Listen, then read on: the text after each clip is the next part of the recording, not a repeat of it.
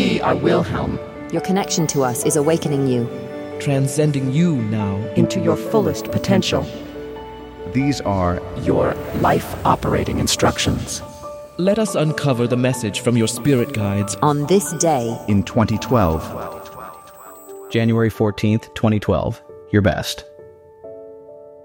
Your best is always enough. All you ever need do is hold that particular belief in all that you do, and you will achieve what you intended. You also always know when you are not giving your best, and in those instances, you would do well to seek the reasons why. You will come to find that it is either that what you are attempting is not for your highest good, not leading you to manifesting your desires, or is some way you are attempting to do something for someone or something other than for you. You will only ever experience difficulty with this concept when you try to compare your best to another. Your unique best is always enough. We have been waiting for you your entire lives to share This part of your life operating instructions with you As you integrate this guidance now, Your purpose and potential become become clear.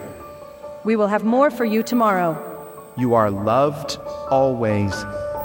Wilhelm. Will.